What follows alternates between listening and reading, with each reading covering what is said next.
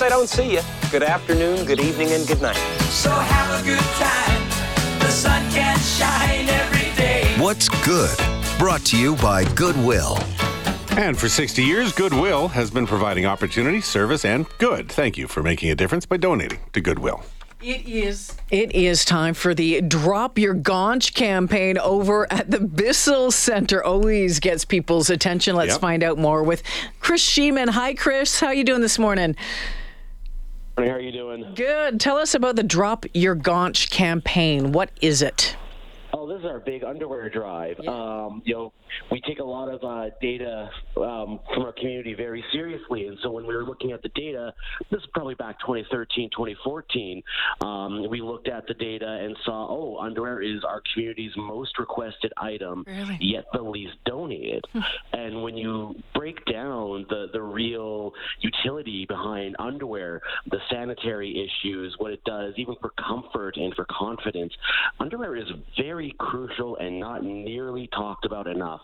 So with this campaign, this is an opportunity to get underwear out out front, um, in front of people's faces, get people thinking about it, and get people donating uh, new and packaged underwear to people who um, don't have that opportunity to get new underwear very often. Well, and it's really a it's a brilliant way to market it, right? Because it brings a smile to your face and you get a kick out of it. then you find out just how important it really is. So you can you can get a smile, but you can also feel good. You can have a smile because you're doing something useful Uh, for somebody else.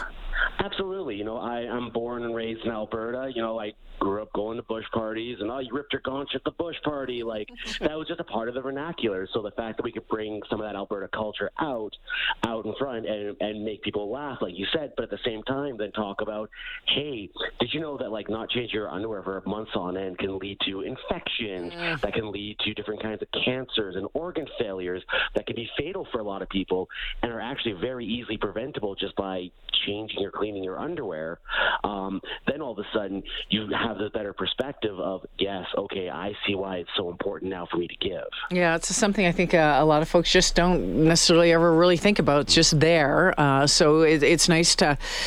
To, to shine uh, the awareness on this, Chris. So you need what, 15,000 pairs?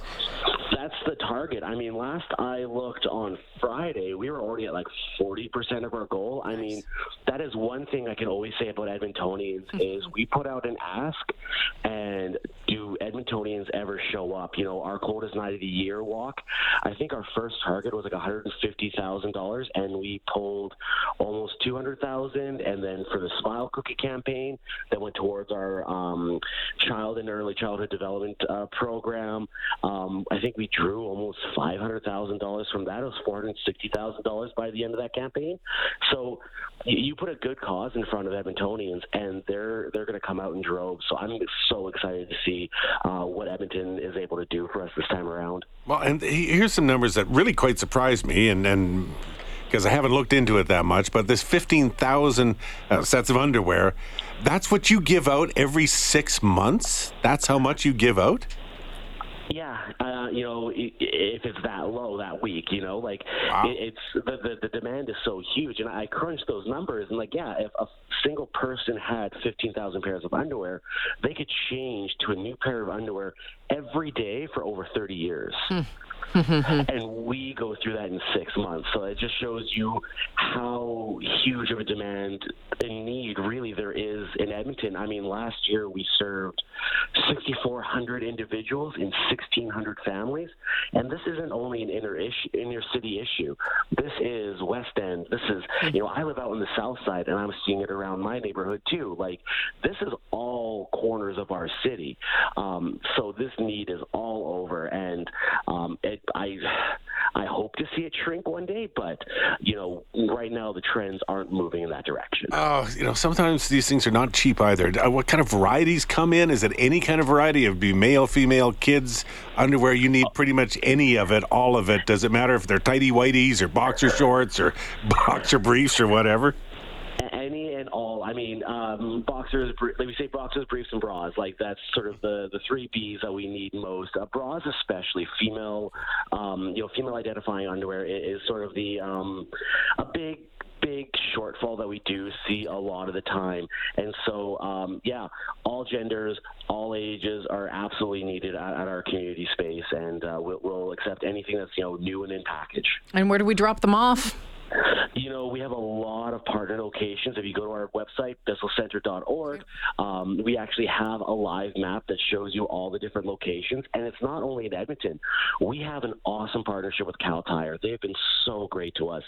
Every one of their locations in the Edmonton area, I'm talking from Leduc, the Fort Saskatchewan, St. Albert, Stony Plain, Sherwood Park, are all participating. And we cannot thank them nearly enough for being such a great, steadfast partner in this initiative.